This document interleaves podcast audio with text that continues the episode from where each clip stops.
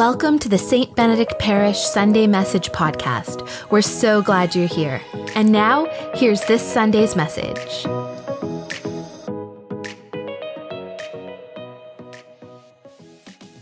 So, we're in our third and final week of the series, Author of Life.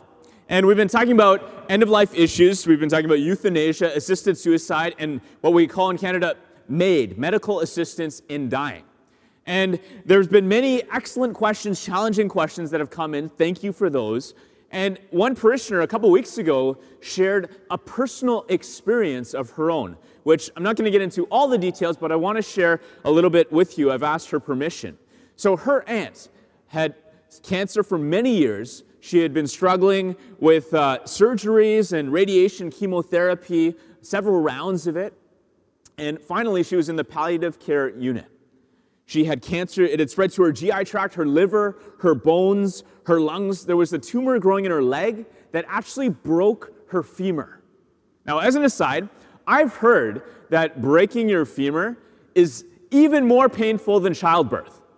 Now, I've never done either, so I'll, I'll let other people debate that one. But needless to say, she was in excruciating pain. And she turned to her niece, our parishioner, at one point and begged her to go home to find a certain bottle of pills and to bring it back so that she could just end it all. Imagine being in that situation, the, the anguish of being there, where, where there's this, this painful reality. I think they say, you know, the only thing worse than suffering is watching somebody you love suffer, and especially when you feel so utterly helpless to do anything about it. And there it is, real. Somebody you love who's saying, I just want to end it all. I just, I just want to go out on my own terms.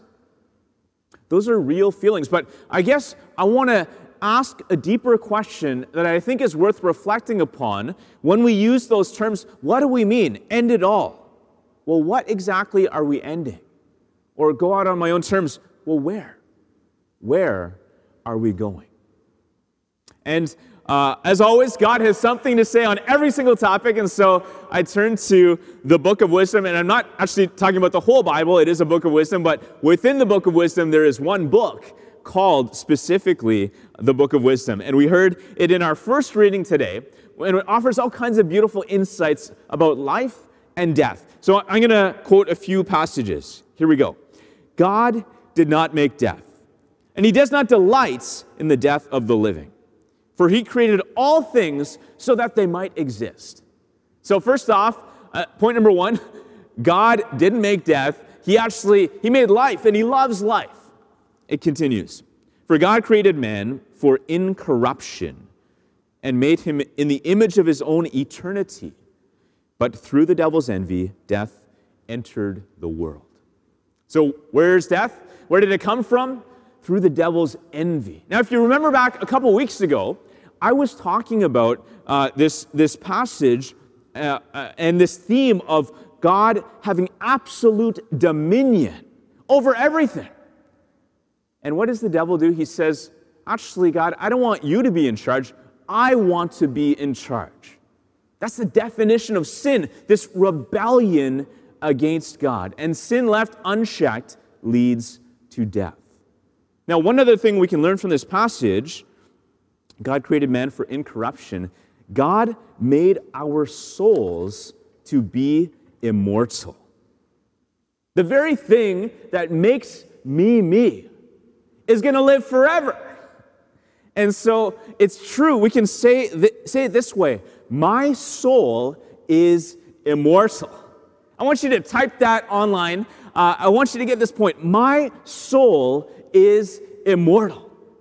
You know, there's aspects of my life, my, my physical body, which is wearing out. And let me tell you, ever since I hit 40, Father Alex has been reminding me, it's like, Father Simon, you're in the twilight of life now. You know, you're, you're on the back nine. You, you've got less in front of you than you have behind you. and he's probably right. but for, for me, that may be uh, the reality for my physical body, but my soul is immortal. My soul doesn't have a best before date. We were created in time, but we're going to live forever. I love this line For righteousness is immortal. The righteous, the good, are going to live forever. Now, you know what else is immortal? The unrighteous. Unrighteousness is also going to exist forever. And we're going to basically end up in one of two places. We're going to either rest with God forever in what we call heaven, or we're going to experience uh, separation from God forever in what we call hell. One of two places. So, coming back to this issue of end of life, euthanasia assisted suicide, when we use that expression, I just want to end it all or want to go out on my own terms, yeah, maybe you can end your physical existence, but you can't bring an end to your soul. Or maybe you want to go out from planet Earth, but you're going to end up in one of two places heaven or hell. And I think it's so important that, uh, that we talk about this. It's so serious. And that's why, as your pastor, I'm bringing this up because I care about you and I care about what's going to happen to your immortal soul, where you're going to end up. Because, in truth, MAID choosing medical assistance in dying, is an act of rebellion against God. It's a grave sin that will have grave consequences. Now, it's a complex subject, and I know that my words are just the beginning of the conversation, and I'm happy to, to continue to discuss this with people who have more questions, who are wrestling with this. But I want you to know this this is not just theory for me. This is something that I've actually had discussions already with people. They, when somebody's dying, call for the priest, right? Well, I've been in and talked to people who have actually been seriously considering MAID. And I think of one situation where I went in and the person was, was suffering clearly in anguish. I could see that the, the impact it was having on their spouse. And uh, I was talking with them, and at one point uh, they said, and I think that they, they knew deep down that there was this question of morality, and they said, Well, Father, I'm signed up for MAID.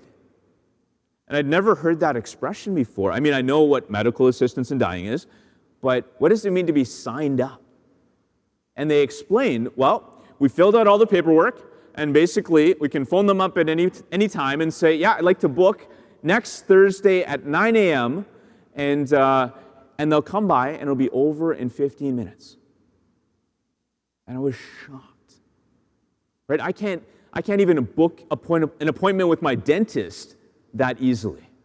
And yet, here, they're talking about taking their own life. And I tried to reason with this person lovingly to explain hey, this is an act against God.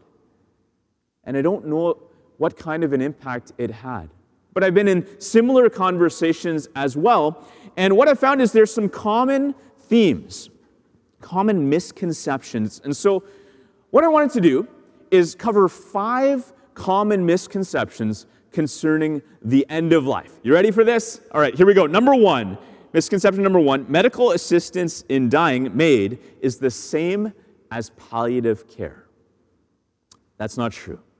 And and again, I was talking to this one person who was trying to justify it and saying, Well, I remember this one time my relatives were, was, it was a relative who was dying and, and they got extra morphine and then they died very peacefully and all of their family was together. That's the same thing as, as MAID. And it's not. Now, here's why. I'm going to give you a quick crash course in moral theology. You got to remember three words. This is how we evaluate the goodness or the badness of an action the object, the intention, the circumstance. The object means the act itself, and then the intention. What's the intention of the actor? And then what are the circumstances surrounding it? All right, so uh, the intention in using morphine, and, and many people towards the end, they're in so much pain, we can offer them a little bit extra morphine to manage the pain. And sometimes, as a consequence, it could hasten death, maybe, maybe by a few hours or something. Well, that's very different than using medical assistance in dying. The goal there is not to manage pain, the goal is to kill another human being. That's the intention. And so it's critical that we evaluate what is the intention uh, when we're approaching these things. Okay, misconception number two Catholics believe that all suffering is good. Eh, that's not true. The Catholics do not believe that. Suffering is bad, in fact, and, and we heard it. You know, God says, uh, I did not make death, and I do not delight in the death of the living. Like, it's not like God gets a kick out of watching us suffer. However, there is suffering in the world, and it's, and it's awful. And I think sometimes we've jumped to this false conclusion because we hear about saints or, or other holy people. They've endured great trials, great suffering. And so we think, you know what? The more suffering, the better. The more I suffer, the holier I will be. We don't actually have to go looking for suffering. But when we suffer, and it's not a question of if, but a question of when, when we suffer, because God is God, He can bring good out of anything. So the Catholic belief is actually that suffering can have value, it can have meaning when we unite it to the suffering of Jesus on the cross. And I know that that in itself could be an entire homily, an entire series.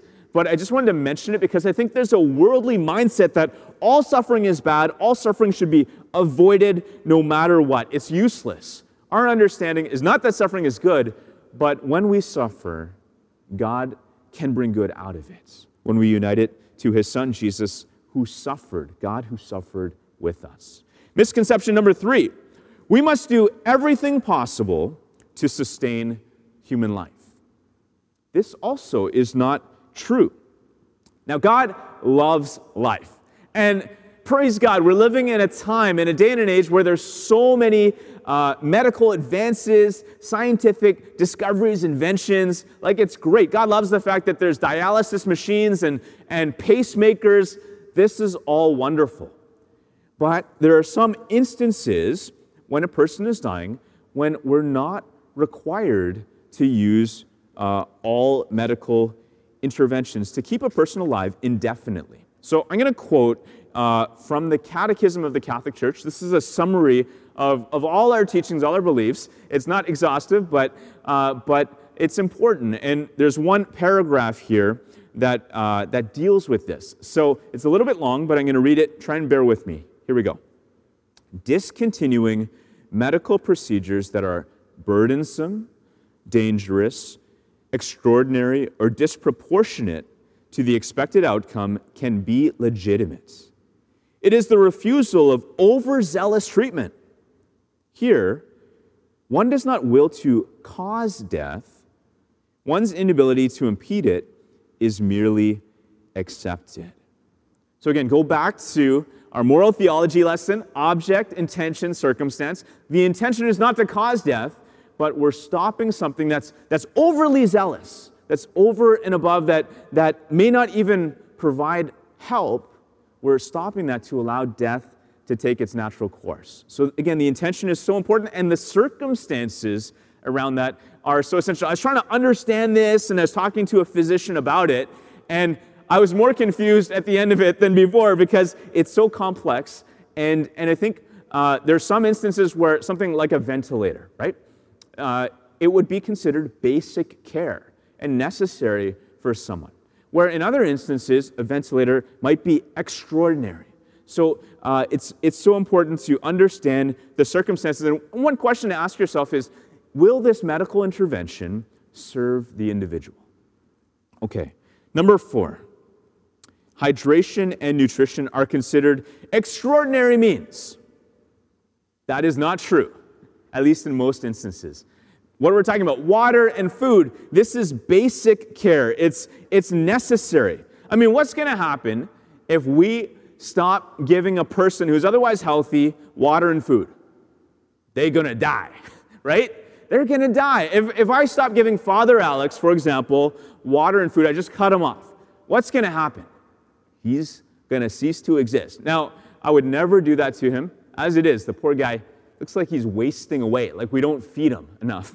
But, but this, is, uh, this is important. Water and hydration, or sorry, hydration and nutrition, even if it's given through intravenous or a feeding tube, this is basic care that needs to be offered.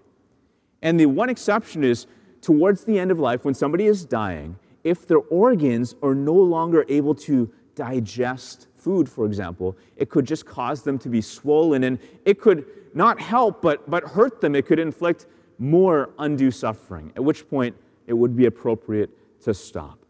But this is so important, and I want to give you a concrete example of how this has played out uh, in my own life. So, uh, Father Bob Bedard, the founder of the Companions of the Cross, I've spoken about him often, uh, he was 79 years old when he went into hospital. Uh, prior to that, he'd been going to the gym three times a week. I mean, this guy was, was in great shape, and uh, he went into hospital, many uh, mysterious conditions, and, and in the early months, some of the medical professionals, now this is 2009, before MAID was legalized in Canada, but there was already some of this thinking. Uh, some of the medical professionals were, were saying, they were coming to us with euphemisms like, you know what, you really need to start thinking about his quality of life. Or it's time to think about letting him go. Or, um, you know, what would he really have wanted? And in essence, what they were saying is they were, they were trying to pressure us to withdraw hydration and nutrition prematurely so that Father Bob would die. And uh, thankfully, one of the priests, he was acting as the substitute decision maker. It's always important to have somebody in your corner who, if you're not able to make these decisions, they can make them for you, who, who insisted, no, we're not going to withdraw water and food prematurely. And so what happened is that Father Bob ended up living on for quite some time, a total of 33 months, right? I don't know if that's symbolic, number of years Jesus was on, was on the earth. However, it provided this huge window of time for so much good to happen. It was the early days of my priesthood. I, I was able to, to visit Father Bob often. I, I celebrated Mass with him. He con celebrated with me from his, from his nursing home. He was, uh, he was such a delight to be with. Even when he couldn't talk at times, his eyebrows were amazing. They could, he could like make his eyebrows dance, his facial expressions. He had us in, in the splits, like just laughing. It was so beautiful to spend that time with him. And I know of so many others who were able to visit him at this time, including this young seminarian who just joined one month before Father Bob died. His name was Alex Kaladi. And in those first few weeks of seminary, he and his brothers, uh, seminarians, they spent most of their time at Father Bob's bedside. Can you imagine if we had said yes to withdraw food and water prematurely? There's so many people, including Father Alex, who would have never had the chance to visit with someone so remarkable who I believe could one day be a future saint. That's why it's so important that we do offer this basic care. Number five, it is no problem to receive the sacraments before using MAID. Actually, it's very problematic, and here's why. When somebody is approaching the end, they can receive usually up to three sacraments. So, the sacrament of confession and reconciliation, the anointing of the sick, and Holy Communion. At that time, Holy Communion is, is called viaticum. It comes from a couple of Latin words. Via means way, cum means with. It is this food that is with us on the way. It is this food for the journey, Jesus Himself. Now, uh, these other sacraments, reconciliation, anointing the sick, are sacraments of healing. They're, they're about healing our relationship with God. So it doesn't make sense to choose MAID a very grave sin that will break your relationship with God and potentially jeopardize your salvation. We were asked this question, a poignant question in the digital foyer a couple weeks ago. If I choose MAID, can I still be forgiven? Will God still forgive me? And the honest answer to that question is I don't know. But what I do know is, as a priest, I can absolve past sins, but I can't absolve future sins. And so you're putting yourself in a very vulnerable position, rebelling against God, the author of life. Also, probably wouldn't be appropriate to have a, a Catholic funeral because that could be a source of scandal, though we would always bury, bury the dead, corporal work of mercy, and uh, I would always offer a private mass for, for anyone, regardless of, of circumstances. Quick review of these five misconceptions. MAID is the same as palliative care. Catholics believe all suffering is good. We must do everything possible to sustain human life. Hydration and nutrition are considered extraordinary means, and it's no problem to receive the sacraments before using MAID. All of those are incorrect uh, and they're misconceptions. Now, I want to go back to that story I started with our parishioner and her aunt who was begging for her pills to end it all. Well, what happened was another cousin came by from Ontario who was a volunteer, in fact, in a palliative care unit. And she took one look at the situation and she started to advocate with the medical staff. She said, Could we please reassess her medical condition?